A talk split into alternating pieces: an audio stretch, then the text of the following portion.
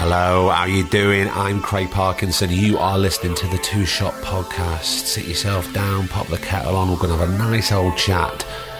Who's it with this week? I'm going to tell you right now.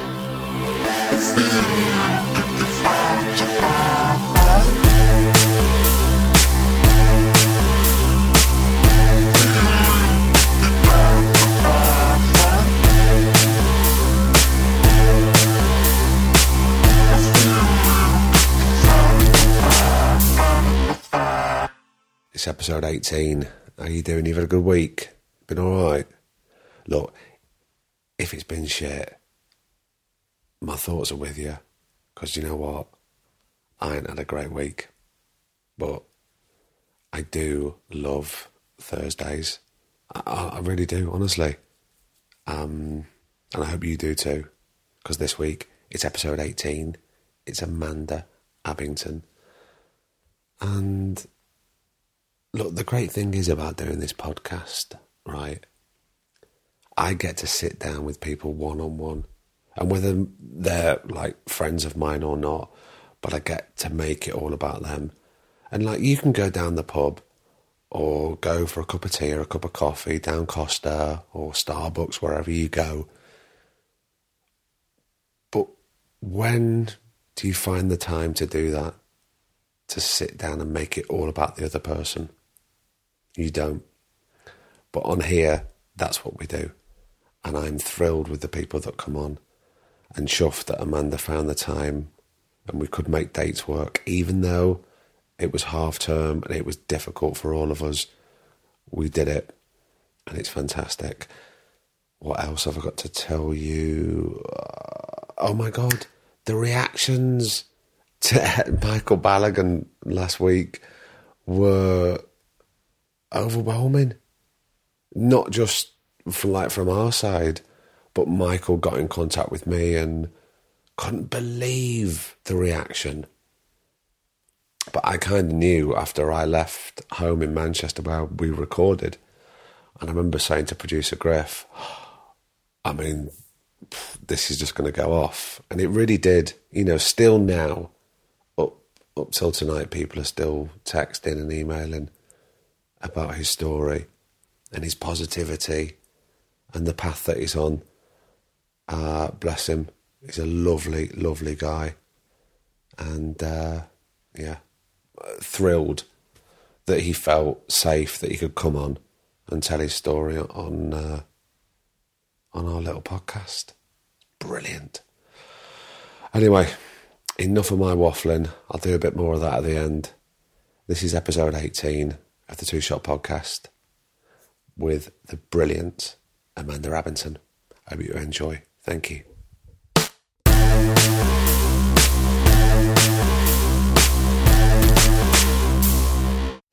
Perfect. This is brilliant. I thought they were really good doing that sound check. Actually, They were, yeah, they weren't bad. do you know what I'm going to do first? Go on, Are you going to do that? Yeah. Shut that door shut that door. Get that Stay door shut. because it just gets a bit. It just gets a bit noisy with that Yeah. traffic outside, and Yeah. that's This is lovely. But This is, this is where you do it, right? Uh, sometimes when we're in London, we Yeah. would do it in here. Um, It's lovely. And because my friend Tanya uh, owns the uh, this place, Yeah. and down here in the daytime, no one's here. Yeah, that's so she gives us this little How space. lovely. And all we've got to deal with is all that roadway Yeah. across. But that's London, isn't yeah, it? yeah. But You're you- never going to get away from that. You were born in London, I was born in North London, Edgware. Edgware. Yeah, so just on the fringes of North London. And I've always been a North London girl. I've always, I've never gravitated east, west, or south. You've never tried it, never No. dipped your toe in. No. I did because I, I, when I came down from Blackpool, I immediately went to North London because Yeah. that's where all the Northerners were. Yeah, right. Uh, and I went north, south, east, and west, and Did then you? went straight back north again. Yeah. having I do like North London. There's a kind of, I don't know, there's just a, I don't know. I don't know whether it's because you've got Hampstead Heath. You've got a lot of greenery in North London, whereas Yeah. I don't know if you sort of, yeah. I'm just a, I'm just like you know, like sticking to where I know. I guess that's what it is. And what was growing up in Edgware like? Well, I, I was born there, and then we moved to Finchley, and then uh, and then I, and then my my parents moved out to Hertfordshire. So so I've always been like on the boundary of Hertfordshire and North London. It was lovely. It was really nice when when we moved to Hertfordshire, uh, I mean, I must have been about five. And then when I got to my uh, late teens and early 20s, I moved back into North London, sort of uh, Finchley and then Crouch End and Ali Pally. They always end up in Crouch End. Always end up in Crouch End. It's an act. It's the, the mecca for actors. Crouch End. I know. I And and remember- and and and, and, and uh, pop stars as well. There's a lot of kind of singers, songwriters. Yeah, a lot of indie boys used to live in Crouch End. I think, like you know, Travis lived That's there. right. I always used to see him in banners. That's right. Yeah, that's again. That's you know because there's a there's a table that Bob Dylan sat at in Banners. Bob Dylan used to go to Banners. Oh, a lot. did he? Yeah. Oh no, I do know that. Someone did tell Bob me. Dylan, Bob Dylan sat here. It's like, you know, like loads of kind of Bob Dylan fans come and sit and And was it just you growing up? Did you have brothers and sisters? I've got no one. It's just me. Don't say that. I've got no one. I've got no one. yeah, it is. I've never. I yeah, it was just me and I've, I've got such a small family. I've got my mum and dad, my auntie, my cousin and his wife and their two kids, and then like three estranged cousins that I don't see on my dad's side, and that's it. So apart from the estranged cousins, was it even though it was small, was it quite a close knit family? You're all very close. Yeah, or- yeah, yeah. I mean, I lived with my grandparents and my mum and dad growing up. We all lived in a big house together, and that happened till I was about six. So there was always my grandparents in the same. They lived upstairs and we lived downstairs, and and that yeah, we were. I was really close to my grandparents, properly close, like m- more close to my granddad than I suppose my dad growing up because my dad worked a lot, so I didn't see him, whereas my granddad was around. What was your dad doing? He was a, a photographer, and then he worked in kind of photo finishing, sort of setting up laboratories and things. So he was always kind of, he was in the Grunwick dis- disputes, like the seventies, kind of Right. all the all the disputes that were happening around that time with you know Thatcher and everything. He Yeah. was involved in all that, and so I didn't I didn't really see him much, whereas my granddad was more present, and so it just turned out that I'd spent more time with them than my dad, which, which was weird, but you know, make up for it now because he's he's around a lot. My dad, He's retired now. he's retired, and my mum, and, and they spend a lot of time with the kids because um, being a single parent is kind of you have to juggle work and the work children balance has to be quite. Uh, you know, has to be quite precise. Yeah, especially so- at half term. It is, yeah, and any, and any kind of any holidays really. So my mum and dad are very present at the moment. And they're still there. They in Finchley. No, they're Hertfordshire. as Oh, well. They've- Yeah, they've moved because I moved back out, and uh, and they're like a minute down the road, which is so convenient at the moment for me, just because I, I get to go and work in Manchester and then come back. And Yeah. there's a lot of juggling, Craig. A lot of juggling, as you know, because you're an actor and Yeah. you get it, and you've got kids. It's and it's not feeling guilty about working either. And it's the same. It applies with men as well. You know, you, Yeah. that, that whole feeling of kind of being do I take this job because I want it, and or you know, but I've got to kind of be a parent as well. It's you know, it's a bit of a minefield. I think The guilt factor is funny, is Because it does mm. creep in. it does, and I think it applies with with men as well as women. I think women feel it more. I don't know. You know, when I speak to w- mothers who work, especially in this profession. There is a stronger pull of like, oh God, I just, what am I doing? You know, I've got to take this job, but at the same time, I've got to be here as a parent. Whereas I think you know, talking to, to, to fathers, it's I think it's much easier to kind of just detach yourself and go off and work for a bit. And I don't know what that is. I don't know whether it's because we carry them. And I don't know what that is, but but there is a, a different there is a different guilt. But that's that's a that's a bond that we as fathers will never have. yeah, you have a different bond. It's Yeah. a different one. And I think you know, I I I was talking to Martin about it, and and and it it's when they get older. I think that's when fathers really come into their own. I think because Yeah. they they need they need the they, the, the kids need that male ins, that male um, inspiration, I guess, and that male kind of support. And do you think you had that with your with your granddad? Was it Hmm. did you see him much more as a father figure than a than a sort of grandfather? Or Uh, no, no, actually, no. He he was always a grandfather figure, and that you know, I always loved my dad, and my dad. I knew my dad was my dad, and which is, is just that he wasn't. And I think because also it was the seventies and the eighties, and that was they just weren't. They didn't have to be present as much, you know. It oh was god no! I mean, my dad used to go out to work and then Yeah. he'd come home at half past five and it's tea time and Yeah, then you've got an hour and an hour and a half and it's bed. That's right. Yeah, and but now there is a pressure for men to have to do that as well. You know, there is that. For, you know, you have to be there a lot more, and you have to kind of do all that as well. Of course. um, it's it's it's definitely changed. And what was school like when you were growing up? Um, it was okay. I didn't really like school. I was bullied quite a bit as a kid. I had a, I had a really bad time at primary school. I was I was uh, yeah, I didn't have a great time. I, I hated it, and, and for about three years I was really bullied and and uh, didn't want to go to school and didn't tell my mum for a bit. So it was so it was um, it was horrible. It was horrible. Who did you tell? I told. Uh, in the end, I told my mum because it got unbearable, and uh, and I couldn't. I, I would be crying every morning about and not wanting to go in, and she was like, "What's the?" matter?" I said, "These girls are making my life horrible, mummy, and I don't know what I'm going to do." And they keep saying, "You know, if if I tell anybody, then something will happen to you." And yeah, it was horrible. Was But- it was it physical or? It got physical and it got uh, towards the end it got physical. I'd get pushed around in the cloakrooms and my stuff would get stolen and hidden. And they'd take my packed lunch so i didn't have anything to eat and things just things like that. And now i think back i think oh god you poor you poor little girl. You should have you know you should have spoken up. But and I and I didn't for a long time because I but only because I was scared. You know. So you- you're scared of A lot of people- a lot of people happen. don't speak up No. so now I am fiercely aware of anything like that. I become very kind of militant about it. I watch these two like a hawk. You know, my two kids like about them being decent children and not and and and and calling bullying out and them knowing that actually you don't treat people like that and No. actually you have to be the, the, the good person and be nice and be kind Well, it's interesting isn't it, when you see your children playing like with their friends, and you are watching them if if they're in, your house and you're Mm. Looking after the other children, Yeah. and if you see your child behaving Oh, I a way, pull them. I mean, I'm straight straight away. it, yeah, I am me too. out. You don't do that, and I'm, you know, and I, with them, I'm all about the manners and all about you know. I don't care how you behave with me in the house. You know, we can have like a, a, a different dialogue. You know, we can muck about. But actually, if you're in other people's houses, then I want you to say please. I want you to say thank you. I want you to be.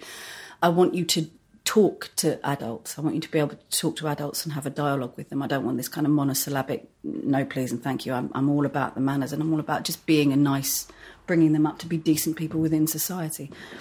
But they can, you know, we, we swear and do all sorts of things in the house when it's just us, and they know the difference. And I think that's important. They know they, they are getting values. I think they're they're learning about what's right and wrong. And I think that's because I've because I had to, I mean I had a terrible childhood in terms of school.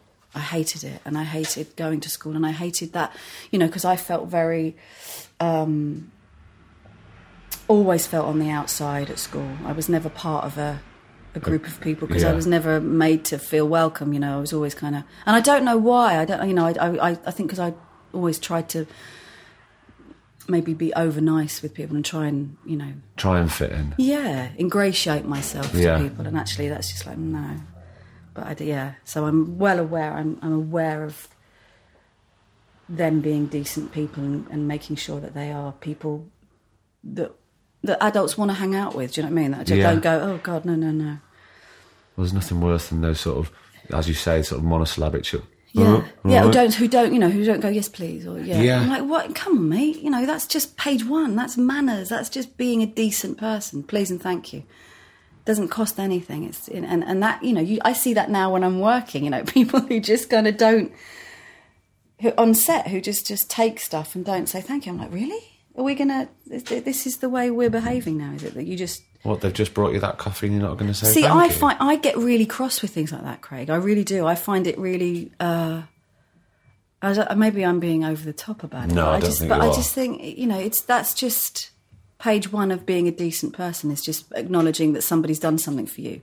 And they didn't have to do that. No, they didn't, and and and the fact that people that, that I've and I, I find it a lot. You know, I do find it a lot working on set that people just take stuff, and I'm like, oh, okay, it's interesting that you didn't even acknowledge that person, and you were too busy texting someone on your phone. Okay, that's but th- that for me is like the measure. I, I then get the measure of that person. I think, oh, okay, then What speaks volumes about that person? I think that? I think it does. Because I've got a bit of a thing. Do you know when you, you queue up and you, you, you go and get your Mm. your dinner, you go and get your lunch, mm-hmm.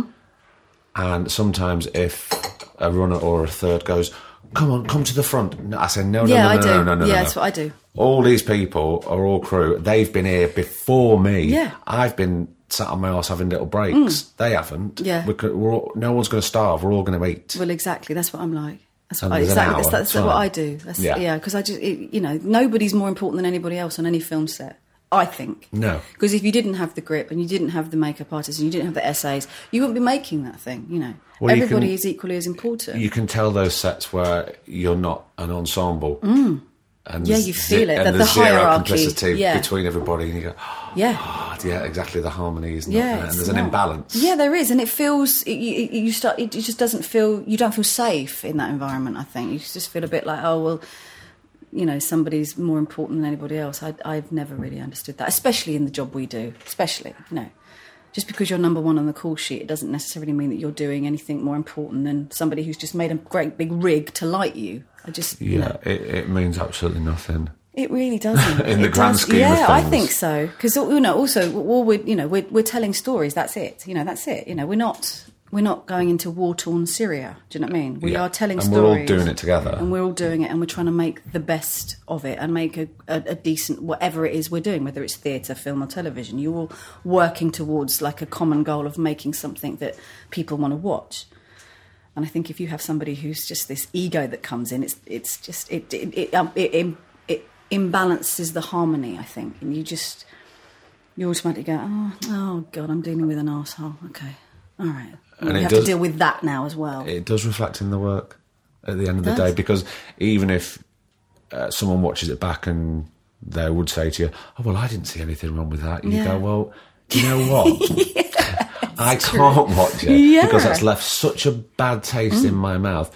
All I can, all I've got is the memories of Yeah, when we actually day. did that. Mm, and how difficult they made that. Yeah, whoever it is, Whoever it is, it doesn't matter. Yeah, it doesn't matter. I love a harmonious set, and I really try and strive to make everything I do as enjoyable and as as happy as possible. But I think that shit bleeds down. It does. From Yeah, the top. It does. Yeah, I think so.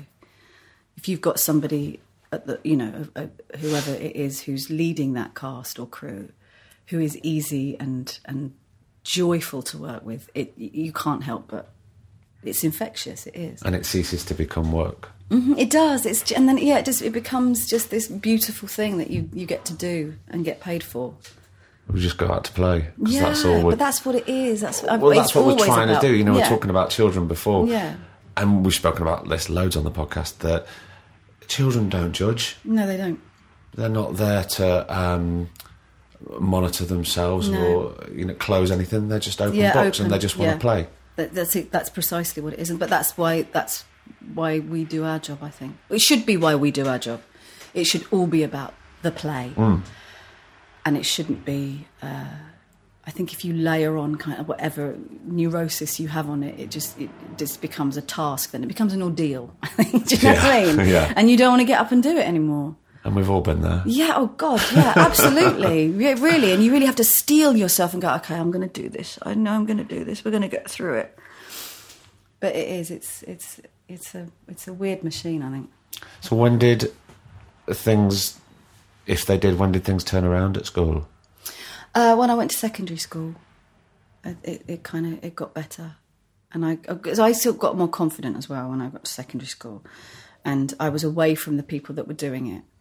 So I could kind of start again with a fresh palette. Clean slate, Yeah, yeah. yeah. And so I went in and I was like, okay, I'm going to Reinvent myself. Yeah, yeah, and just be well, you just be less um, scared. You know, I was a very nervous child, and I was very shy and very insecure. I mean, you know, that's there's always that there. You know, that's part of being an I think being an, ah, I an artist that- as well. You yeah, know, I there's that insecurity. that. Yeah, completely. You, you know, you're constantly going, going, am I, am I okay? Is this okay? Am I all right? You, you know, you're constantly checking yourself. But I, but I think I just went into secondary school going, right, okay, I'm just going to have a nice time. And if anyone does anything to me, I'm going to have the courage to kind of say, no, no, no. And to kind of stand up for myself. So secondary school was a lot brighter for me than primary school. And I had a nicer time. How were you academically? Uh, it was okay. I mean, I didn't. I, I, I do what they do. I mean, I, I, I, the potential was there apparently, but I just didn't apply myself. So many school yeah, reports. yeah. She's got a very good sense of humour. She likes to make the class laugh, but she needs to apply herself more and be more focused. That was the that was the general thing throughout my whole secondary school. If she- only they put the effort clown. in to, to, for their work than they did making people laugh. Yeah, but that's what that's what it was. That's what I. That was my. That was like just a every single school report was like that. I think you know, and of course my mum and dad didn't care. They didn't. They didn't. They were like, it's it's fine, you know, because they kind of knew that I wanted to. Because at that point I was dancing. I was I was doing ballet a lot, and, and I wanted to be a dancer. All through my secondary school, that was how I, what I wanted to do. Was so, this all extracurricular? yeah, so I started I started ballet when I was five, and and loved dancing, and I thought, well, that's what I want to do. And then when I got to sixteen, when I left school, and I got my GCSEs, you know, I got I got nice grades. I mean, I, I didn't really work that hard, but I managed, you know, I passed them and I got some. But I was going to uh, a theatre arts school in Epsom. I'd already got in, so um, I was like, oh, it doesn't, doesn't matter. Fine, I've, I've got a place there, so it's fine. And this was to do dance. Yeah, purely dance. And then when I got there, I, I, I sort of realised it wasn't. I wasn't happy. I didn't enjoy it fully, and I got a very Why- bad. why do you- why? I just because it, I realised when I got there that actually I was surrounded by these amazing dancers, like Right. proper, pro- Okay. and I was like, oh, I'm not that good at this, and that's what it felt. I was like, oh no, I, I'm, I'm quite crap at dancing. That's interesting. okay, but I was doing drama at this place as well. They had little drama classes every week, and the drama teacher was like, "You're this. This is good. You should think about this. This is what you should do. You shouldn't do the dancing. You should probably not the dancing on the head." And maybe focus on drama because I think that's where your talent lies, and why don't we pursue that? So, uh, Did it take the fun out of dancing? for yeah, it did. I was like, oh, that's such a shame, though. yeah, it is. And, and but also I was I was an, I was upset about it because I thought I was a good dancer and actually I wasn't. You know, and you you suddenly realise, oh, that's what it's that's what it is. Oh, yeah. and I'm actually not that at all. So that's annoyed me slightly. And then I got an injury anyway. I went I went down into splits and didn't warm up properly and ripped all my groin. So that put paid that put paid to it anyway. I mean that, that was like whatever. That was the last nail in the coffin of my dance career. Did that put you out of action? Yes, yeah, and it and it and what that did is it fueled my uh, pursuit of drama. I think, and I thought, oh, I'm gonna I'm gonna do that now because there was always, you know, like like any. I mean, I, whenever I speak to actors, they've always during their youth and their ch- their childhood were kind of making up plays to make their parents watch them and would tell jokes and do funny voices and I, I that's like a, Impressions. Absolutely. Yeah. And I'd always done that. And so I thought, well, I can use that. So, and then I auditioned for, because because by the time I wanted, knew I wanted to do acting, it was too late to audition for places like LAMDA and, and um, all those, you know, RADA and all that. They'd already shut down. And because I'm quite impatient and won't wait for anything, I thought, well, I'll just audition for this little Hertfordshire Theatre School place, which was up in Hitchin. And it was tiny. And I got in.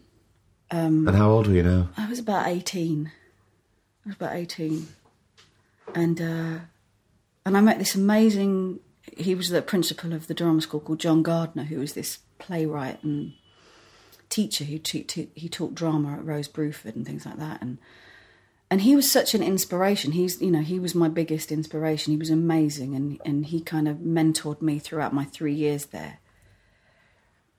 And was just really um very philosophical about acting and would say, you know, it, it- you might not ever work and you have to prepare yourself for the fact that you'll probably do a lot of theatre and education and you'll probably make your own work and it won't come easy and don't expect to be Some overnight sensation. yeah and and you and and work at it and and be scrappy about it and don't give up when it feels like at the 11th hour that this is never going to happen just don't give up if you really love it that much you have to keep doing it and keep doing it and keep doing it How did you feel when he was telling you that? well, I kind of, I had, I kind of knew that anyway. You know, you know in your, you know, you know in your heart when Yeah, I suppose if you're honest with yourself, Yeah. you go, "This ain't going to be I'm never gonna. Yeah. I'm not going to be Meryl Streep.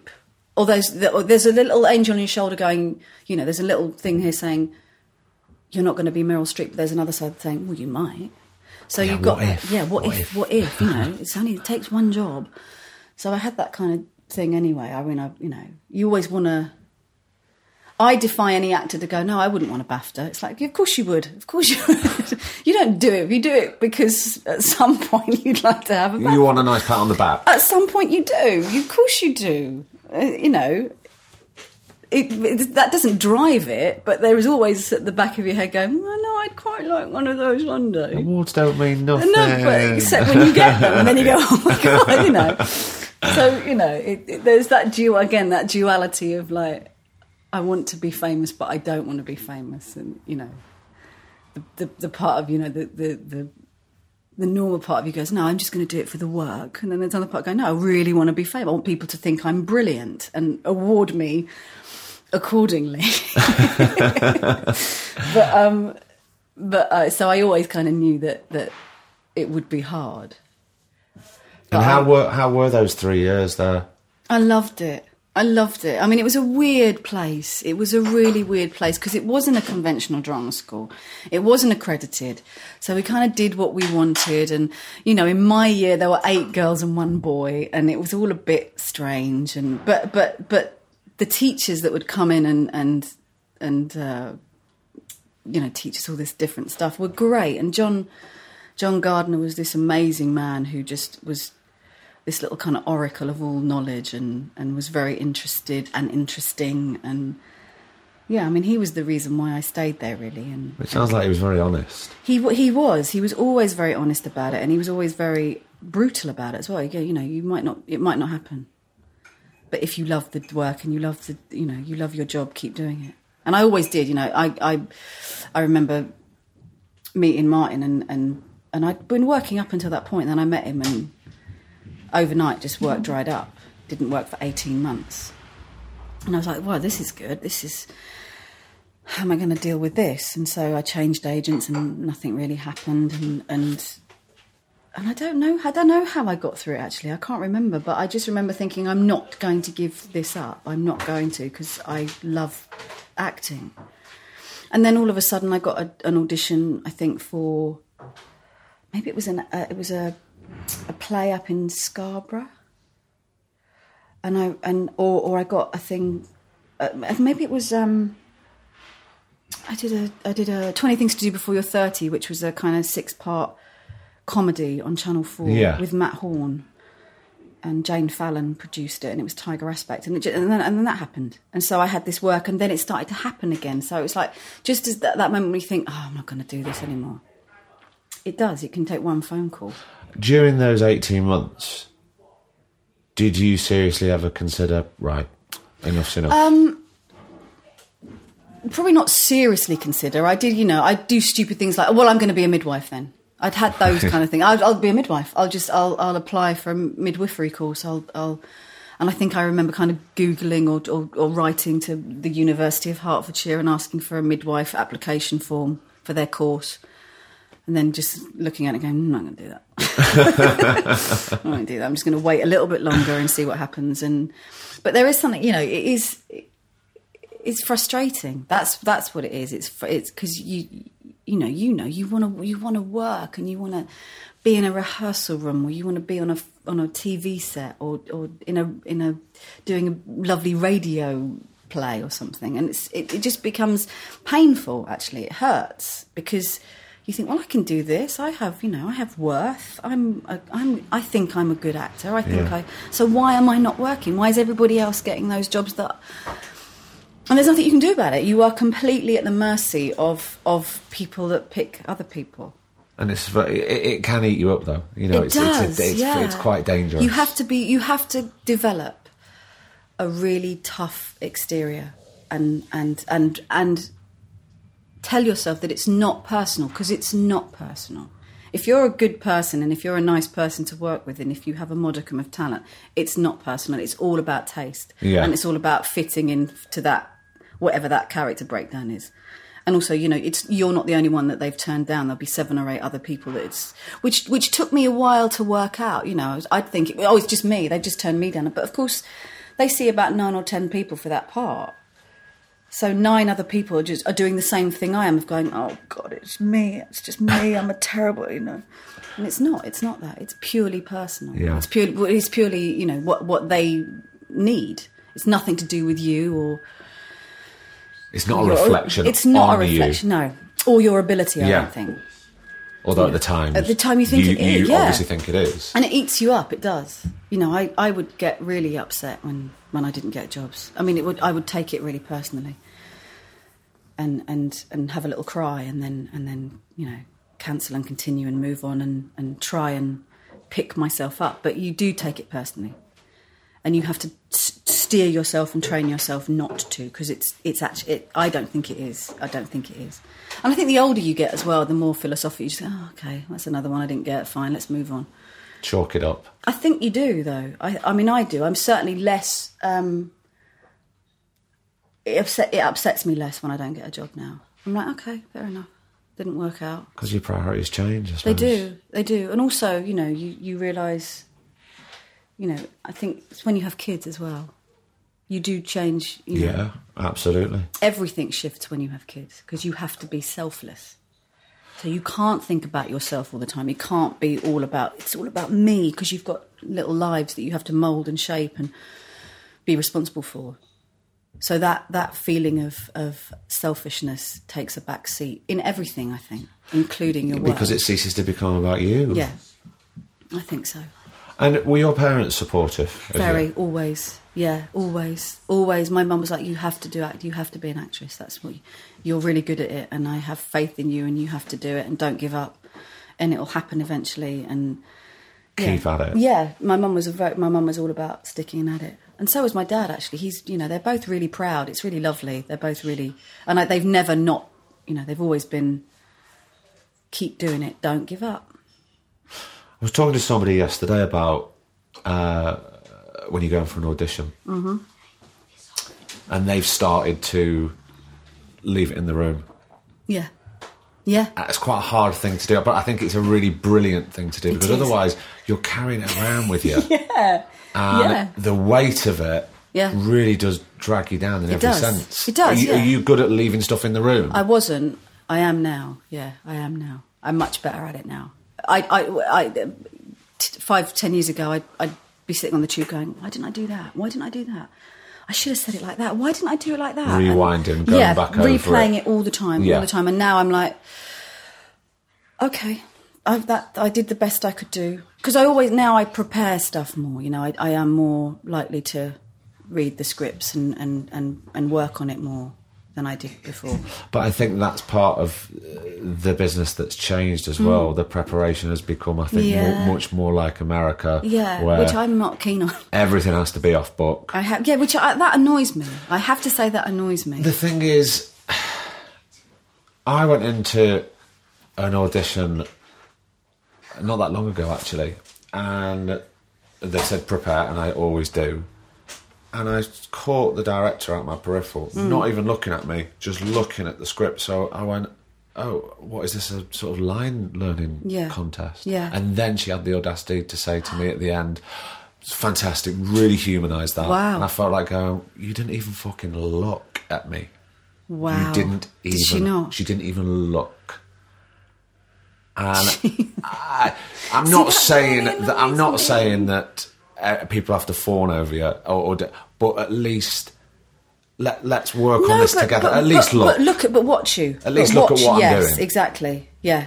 and not See- look at me, look at me, but just But engage. Look. Engage. At least engage in the room. Yeah. In the room. Be in. Be present in the room. I'm here. Yeah. I've turned up and I've learnt this shit for Yeah. you. And I don't have to because I haven't got the fucking job yet. That's the thing that really that's the that sticks in my craw is that you're expecting me to learn 14 pages of dialogue, and I haven't even got the job yet. And it's like that's a lot of my time that I have to take up on the off chance that I might get this job. Now Yeah. I'd rather go in with a with a sense of the piece and be confident because also you're finding your lines, you're thinking about your lines as opposed to being performing it. Yeah. yeah. Whereas if you, you know, if you know it and you can be doing this, you can play with it more. And then if I get the job, yeah, I'll learn anything you want. I will learn anything you want. But actually, I don't want to be nervous about forgetting lines that I've learned on on camera for you. I'd rather have it in my hand, and then we can play, and you can direct me, and we can. Do you know what I mean? It- it- I just think it's it's I don't. Yeah, because because auditions are nervous in you know they're, they're nerve wracking enough as it is. I mean, you're going into a room blind with people that you probably haven't met before, and you're trying to get a job, and it's nerve wracking. The fact that you've had to learn 14 pages of dialogue and remember that, and try and find a character, and work with people that you know, casting directors, and it, I just find it's it's too much pressure for. God, I it's too much pressure for an actor. But I just think you know No, you, give, give give them a break. Just Yeah. give give actors a little break and let them have the script in their hand and not be totally off book. But do you feel it has changed? That's, Yes, that has been a shift, especially in the last two years. Yeah, I feel. yeah, be off book, really. Well, and of course, you know, the the indignant side of me goes, no. no, I'm not going to do that. No, fuck you. No, I'm going to go in with the pages and say I've had a really busy day and I've tried to learn it, but actually I've had to do all this as well. I, I get really scrappy about it, which I shouldn't, but I do. Because I just think, no, you, you can't expect me to do that. And of course, you know, They do. They do because it's the way of the, it's the nature of the beast and how it's changing, and it's unfortunate because it just. I had a friend who who she she's an actress and she she's got two kids and she's a single parent and she was it was like seven o'clock at night and her agent rang and said listen darling you've got we, this amazing job's just come through for tomorrow morning at ten o'clock and it was like twenty pages of dialogue with big monologues and she was like well, how, what, what do you expect and she said well, you need to be as off book as possible it's like I mean How do you expect me to go in and do a half decent job? Yeah. Yeah, because something, you know, something has to be sacrificed, and it'll be your performance if you're trying to find the lines. Yeah. It always is. It always is. I, I know somebody, and I won't say who it is, uh, didn't get a job Mm. not so long ago. And the reason for not getting the job was they weren't off book. Which I found. Oh no no no no! You see, but that's that's that. You see, that just makes me cross. Yeah. Because if that, then it's not about the job. It's about it's about there were other people who who were completely off book. so. But that's you know so So, so. was that mother? Yeah. Did you do a good performance? Yeah, you probably did. They probably did an amazing performance. But what, But Mm, yeah, you didn't learn it. So sorry, sorry. Right. Okay. yeah. So what is it now? It's gonna, yeah, It's, it's, not about the different work, thing. is it? Yeah. It's about your ability to be off book in less than 24 hours. It's a different thing. Oh, it makes me cross. it just really does. It makes me cross. But it's, you know, as I say, you know, you, we have to do it, I guess. Do you, in the downtime and the sort of dark periods, do you keep creative, or do you shelve that and focus on other things? Um, Yeah, I use. Yeah, I do. I shelve it. I shelve it now. I mean, I'll read. You know, I'll, I'll read plays and things and go to the theatre, but I don't. I don't focus on. Yeah, I don't go to classes and I don't. You know, keep my oar in. I don't do that. I kind of just. I. I. I, I do the family stuff and, and and do that. The important stuff. Yeah, the, yeah, the relevant stuff Yeah. and then you know because then i find you know when you go back to acting when you go back to it you can come back to it fresh and you always come back to it with a slightly different um, well i come back to it with a slightly different outlook at, or you know because i learn from life you know you, you learn from it you, you take everything as an actor you know from working you know i can pick stuff up from my kids and i can pick stuff up from just walking along Old Compton Street, you know, Oh, you're can't- just you constantly you're- observing. You, you, you know, I think as actors, you, you have to take everything in. You, you, you're like a sponge, and you just absorb everything, and you can use that in whatever whatever job you go on to next. So I, I, I don't, I, it, it doesn't, it's not all consuming. I love my job, and I would never do anything else. And if I couldn't do it again, it, it would break my heart. But it doesn't uh, rule my life. Do you think that's something that come with has come with time? Yes. Because Yeah. when we were talking earlier, when you were starting out, you're very impatient and you kind of want it, want it. Now things have mellowed yeah, a bit. I think so, yeah. And I think that's also, you know, I'm in a, at the moment, I'm in a nice position where people go, oh, it's you, oh, we like you, we'll have you in. And that's, the, the, the, shift has changed. So, so there's not this, you need to know who I am kind of thing. Because people go, oh, Amanda, no, yeah, she's, we like her or we don't like her. Or, do you know what I mean? So there's, the, the, the, the, the, there's been a shift in, in my, uh, I don't need to, I don't need to pursue it as Or as show you who I am yeah, and what I because people do. sort of sort of know now. They go, oh yeah, no, we know her. She's done that, that, and that, which is great, and we love her. So, or we don't, you know. And either way, you know, if they don't, that's Yeah. great because it's great. We shouldn't be working yes, together. exactly. Yeah. So so uh, there isn't that there isn't that you need to be. It's me, you know. in this country, I mean, I don't, you know, I, I, I think in America they go, who, what? Nah, I'm not really an American commodity. Well, you know, for a lot of us, that's just like starting again. Yeah, and I, I don't have any interest in that. I don't think. I mean, if if you know, I've, I like working here. I love working in England. I really do. I think we make really good stuff, and I think I just love our work ethic as well. We have a really good work ethic. Yeah. It's great. I'm working with Michael C. Hall at the moment, and he's saying, you know, it's a really good. You have a really good balance of, you know, like in America, they'll just work and work and work until it's done till four in the morning. Whereas here, we, you know, we finish at seven and that's it. And then you go home and you can. And he kind of loves. He loves the way we work here. He think, he thinks it's really inspiring and interesting and and healthy. It's healthy. We have a healthy way of working here. I think so.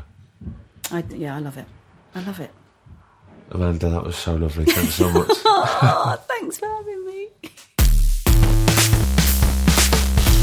Well, there we go. How brilliant was that? She's just ace. Just dead honest and tells it like it is.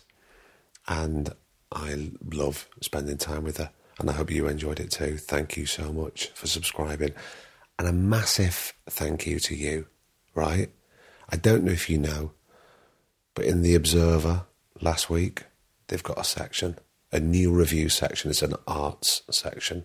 They had a special. It was about the podcasts of 2017. They had a top 10, right? Who was in the top 10? The Two Shot podcast was in the top 10, right? And that is all thanks to you because you hit subscribe and you rate and review us and you give us five stars. I mean, honestly, I'm flabbergasted. And I know producer Griff is really chuffed to bits, and we're we're a bit taken aback, to be honest. You know, we started this at the beginning of the year, just a couple of guys. We did it all from our own pocket, and uh, the fact it's connecting with you all means a really big deal, and also the caliber of people that come on the podcast. Yeah, it's just incredible long may it continue. And it will next week, episode 19. And it's, yeah, I'm not going to tell you who it is. You'll find out because you're going to follow us. We're at Two Shot Pod on Twitter, Facebook, Instagram. If you want to drop us an email, let us know what you think of the show. We love hearing those too. I've got to do that. I've got to do a big list of reading those emails out, and I will, I promise before the year is out. It is two shotpod at gmail.com. Until next week, take care, keep warm wherever you are. If you're somewhere hot, keep cool. I've been Craig Parkinson. He's been producer Griff, and this has been the Two Shot Podcast. Have a good week. The Two Shot Podcast is presented by me, Craig Parkinson, recorded and produced by Thomas Griffin for Splicing Block. Our music, our brilliant music, is courtesy of Then Thickens. Cheers.